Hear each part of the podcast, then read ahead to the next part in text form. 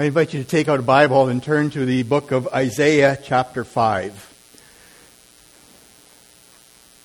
It's not a hard book to find because it's a pretty big one in the middle of the Old Testament. Isaiah, chapter 5. The words are projected for us. I'm going to be reading. It might be a little bit different from that, but it's probably pretty close. I think I may have used a different version of the NIV, but I've just printed it out, so I've got it right here in front of me.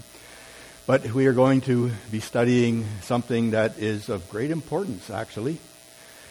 We're going to be thinking about leading into the next sermon, not the next one I plan to do here, but one that I plan to do here maybe in January, when I've been invited to come back, if that works out, on this whole Principles of Holiness series that I've been doing. And I'm going to start addressing matters of justice and righteousness. And Isaiah 5, verses 1 through 7, leads us into that well. So I invite you to follow along as I read these words.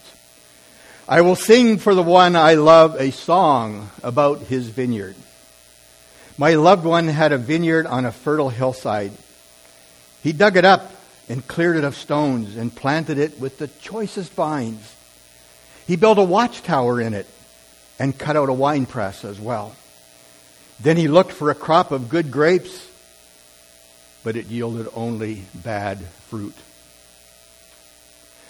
Now, you dwellers in Jerusalem and people of Judah, judge between me and my vineyard. What more could have been done for my vineyard than I have done for it? When I looked for good grapes, why did it yield only bad? Now I will tell you what I am going to do to my vineyard. I will take away its hedge, and it will be destroyed I will break down its wall and it will be trampled. I will make it a wasteland, neither pruned nor cultivated, and briars and thorns will grow there. I will command the clouds not to rain on it. The vineyard of the Lord Almighty is the nation of Israel, and the people of Judah are the vines he delighted in. And he looked for justice, but saw bloodshed, for righteousness, but heard cries of distress. And one verse from John 2, chapter 10. Everyone brings out the choicest wine first and then the cheaper wine after the guests have had too much to drink. But you have saved the best until now.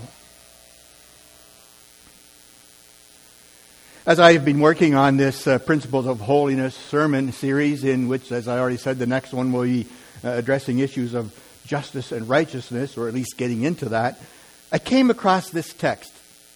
And I think it does lay a very good foundation for exploring matters of justice and righteousness, which, when we think about it, has a whole lot of different dimensions. And this text here in Isaiah 5, 1 through 7 invites us to think about these things with that word picture of a vineyard in which everything went wrong. And as I've investigated this text and its tragic story, I was drawn to that remarkable statement contained in the story of Jesus' first miracle, that story told in John 2, verses 1 through 11, which, if we know the, the scripture stories, it's a miracle that featured Jesus turning water into wine at a wedding in Cana. Now, the, the obvious connection between these two quite different texts is the relation between vineyards and wine. There's my title of vineyards and wine. Now, of course, we probably all are aware that vineyards produce grapes. Do you know there's approximately 10,000 varieties of grapes worldwide? And they vary in size and shape and color and taste. Some of them we know are, are eaten as they're picked. We go to the grocery store, we buy a bunch of grapes, and, and we wash them and we just eat them like that. Others are dried into raisins, and others are used for making grape juice. But most are cultivated specifically for winemaking. Southern Ontario has many vineyards and wineries, most of them located in the Niagara region. There's approximately 50 over there, and in Prince Edward County, just an hour west of, of Kingston.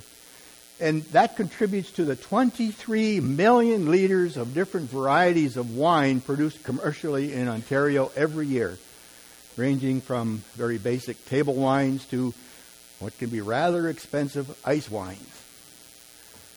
It's a lot of wine.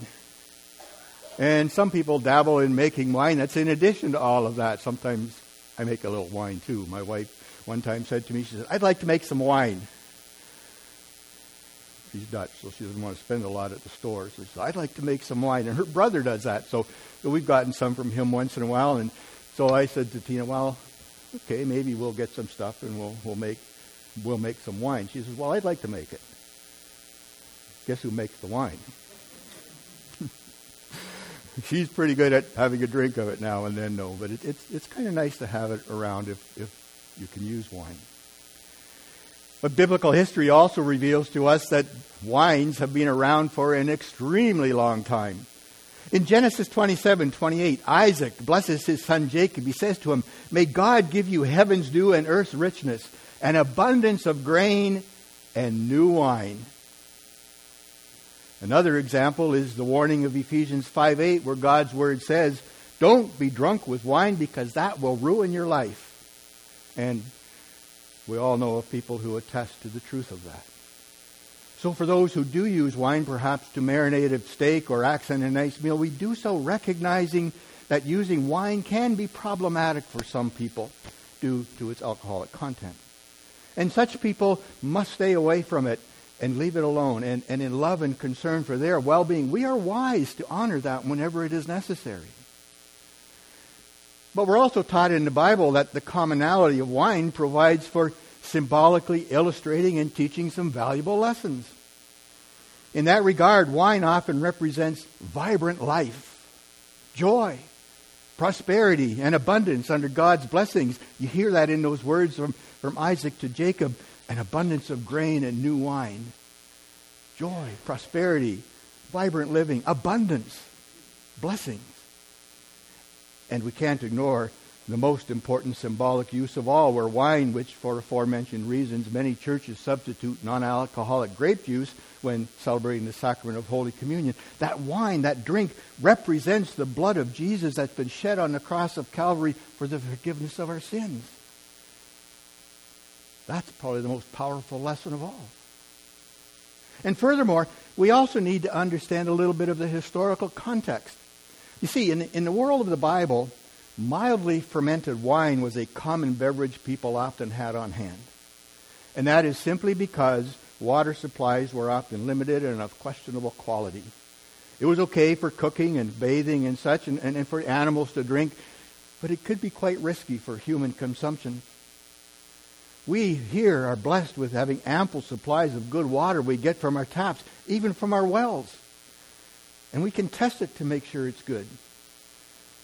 But we also know that water can turn bad quite quickly. Like, like with the water that I put out for our little flock of chickens every morning. When we have warm temperatures, often by evening it gets kind of slimy, even around the rim of their container. It's just, ugh. And our chickens, who are rather spoiled, they won't even touch it. In the ancient and biblical world, good, safe to drink water was a rare commodity. So making water into wine made it safer to drink. And it preserved it so it could be kept for a while.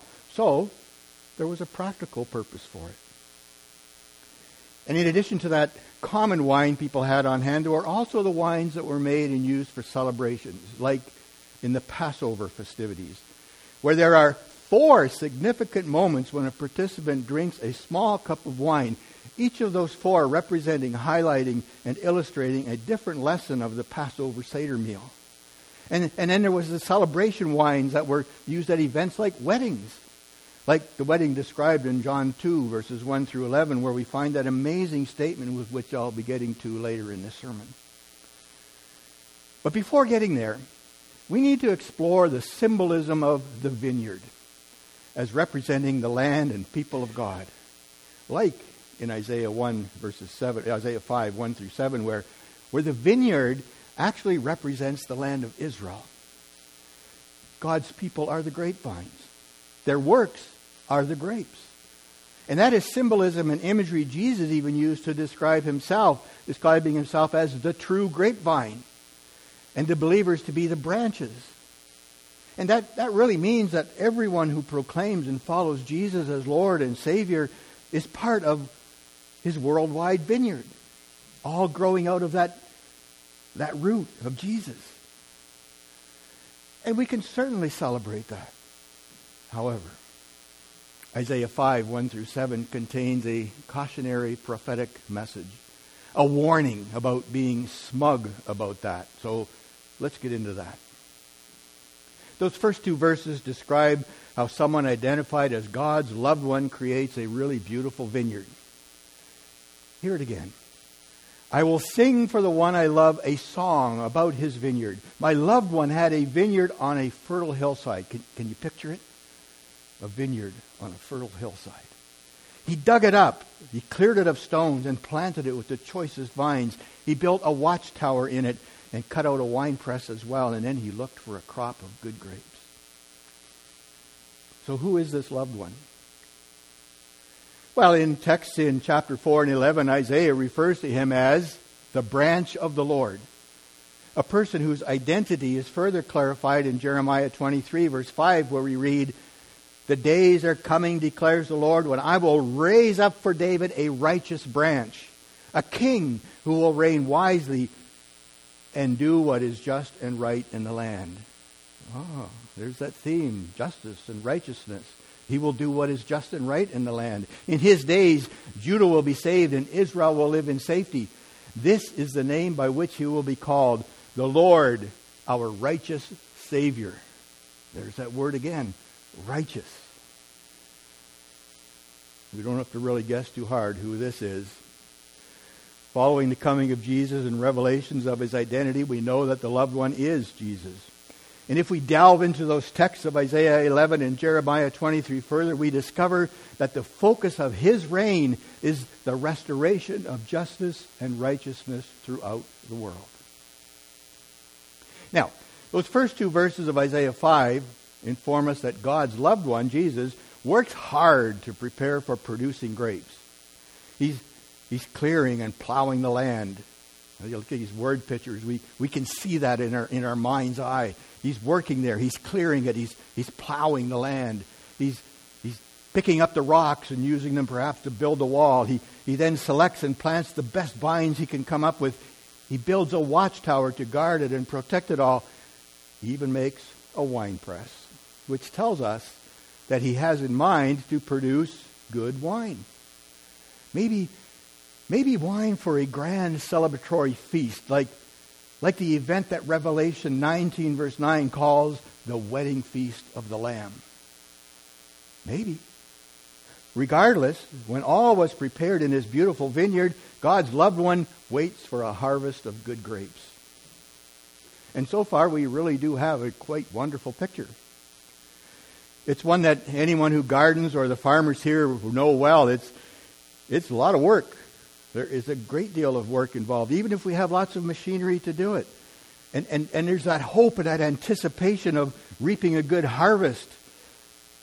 And we can resonate with this little picture that Isaiah is giving us. But in Isaiah 5, verses 3 and 7, we hear that everything went wrong in this beautiful vineyard. In spite of all of his work and effort, that vineyard only produced bad fruit. And as a result, God prophetically declares that he would destroy the vineyard.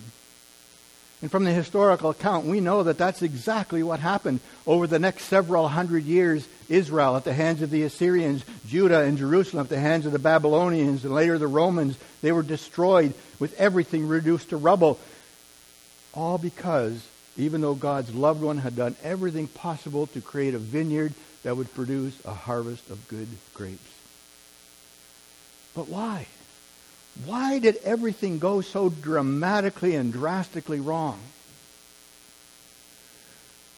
Well, as back in the days of Noah, sin had controlled and influenced even God's chosen people. Remember, this is addressed to the people of Judah and Jerusalem. Even God's chosen people had been affected so much by sin that, once again, God's wrath was necessarily poured out. And even those who were good and faithful suffered right along with the rest. So Isaiah 5, verses 1 through 7, ends up being a tragic song. And we must pay attention to the principal reason why God levied divine punishment on his people. It's spelled out very plainly in verse 7. He looked for justice, but saw bloodshed, for righteousness, but heard cries of distress. And these little statements tell us that at the core of living God's way well is a society that is built on justice. Justice that flows out of righteousness. I'll explain more about that in the next sermon I do in this series. Now, lest we think that this text is only a warning directed at God's people in Isaiah's time, we must remember that such prophetic messages always have implications for God's people in every time and place. So, what is Isaiah 5, verses 1 through 7 saying to God's people in our time and place? Well, here's a question What's the status of righteousness and justice in our world? Sang about it a couple songs already. Everything feels broken. Everything feels broken. Things are going wrong. And justice, it's rare. Righteousness, pretty much non existent. And then recognizing that Isaiah 5 is addressed to God's people then, it's also addressed to God's people now. And we have to ask ourselves are God's people producing good grapes of godly infused righteousness and justice in our communities? I think in many ways we are, and we are certainly trying. And we know that all of it flows out of the gratitude of our hearts for the immense blessings of God's people who receive that because of everything that Jesus has accomplished for us at the cross of Calvary. Forgiveness, salvation, hope, all of that. It belongs to us. We've received it. And in gratitude for that, remember one of the principles of holiness sermons was about gratitude? Out of gratitude for all of that, we work to produce good grapes. But it's not easy. And producing those good grapes should be the foundation upon which we stand firm in our faith, remembering even in all of the noise and the chaos attempting to distract us that because of Jesus, God's redeemed people are holy. And we are challenged to be living into our holiness, being faithful to God and His way of living, always striving to live under and in God's perfect righteousness seeking justice, as it says in Isaiah 117 and Micah 6, verse 8. We seek justice. And we proclaim the praises and glory of Him to whom we belong as redeemed people, as people who are set free from the ways of a world that is consistently and constantly rebelling against God. A way that Isaiah 5, verses 3 through 6, graphically and succinctly points out leads only to misery and destruction. And the good news of God's word is that that is not our destiny. Even though God's people Israel suffered severe consequences for their sinfulness, God retained and brought back a remnant to his vineyard, preparing the way for Jesus to come, who set his people on the way to producing good grapes that bring abundant blessings to our communities. And all of that because God so loves this world, so much so that Jesus came in a divine mercy and grace and love, he is creating a new vineyard from which the vines of his people reach out now and we embrace the entire world. And we proclaim the good news of God's love and grace and peace and justice flowing out of his righteousness. And we, in faithfully following Jesus, well, we, we live forward into the future, remembering and anticipating that the best is yet to come. And that takes us to John 2, verse 10. As per that story, at the height of the festivities at that wedding in Cana, the wine ran out. And that was an oops of unimaginable magnitude. It was a social disaster. When Jesus' mother challenged him to do something about it, at first he seemed a little bit reluctant. Said it wasn't the right time. Nevertheless, he told the servants to fill the jars used for ceremonial washing with water. And that water miraculously turned into the best wine. Now, I can tell you, it takes about four weeks to make a bottle of wine. This turned into wine instantly. Miraculous. And there's a lot to this story.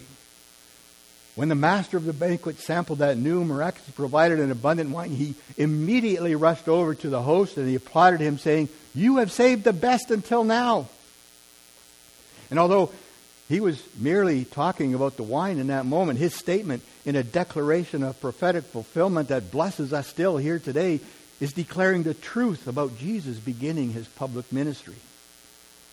And from that moment on, to use the imagery of that miracle, the best wine of the kingdom of God began to be poured out, blessing people in ways not experienced before because God's loved one was now with his people, redeeming, renewing, restoring, rebuilding his once ruined vineyard.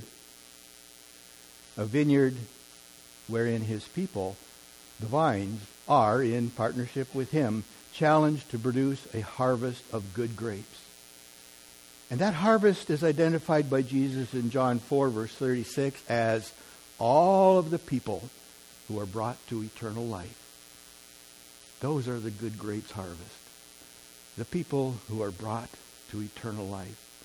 And that advent of Jesus' work, inaugurated with a miracle of wine, started a journey for God's people that will see, to use that imagery even more, even better wine poured out and enjoyed today, tomorrow, forever, remembering that, as I said earlier in the biblical message, wine often represents vibrant life, joy, prosperity, and abundance under God's blessings. Blessings that we here in Athens and God's people everywhere are called to share with our world, a broken world that needs so much that we have to offer to it. And we do that knowing, as God's word promised, the best really is yet to come. And our hope about that rests in believing that someday, perhaps very soon, Jesus will return. And then God's people will enjoy living forever in a kingdom that is defined by perfect righteousness, perfect goodness, perfect everything. So, people of God, in spite of being in a world that is going the wrong way, may we in holiness and righteousness live bold, following Jesus, guided by His Spirit, doing His work producing good fruit for the harvest celebration that is coming, always trusting that the best is yet to come. Let us pray. Father, just a few words in that book of Isaiah that give us such a powerful picture. A picture of you working to make things wonderful and good. It's almost a picture of creation where you said everything was good and then everything went wrong. And we know that the biblical story tells that, and, and we acknowledge that. And as we sang earlier, this world feels broken. And we watch the news or read the news, and it certainly feels like that more and more. But we also know that the Bible tells us the best is yet to come. You are coming back. You are restoring your vineyard. Your people are producing good grapes. The world is being blessed. And we look forward to that day when you return and all the perfect goodness and righteousness and everything else that that will involve. But meanwhile, Lord, we know that we have work to do because we are the vines spreading out from the root that is you. And we are challenged to produce good grapes for your kingdom. So by the power of your Spirit, we ask that we will be able to do that well and faithfully. And we can only ask this in Jesus' name. Amen.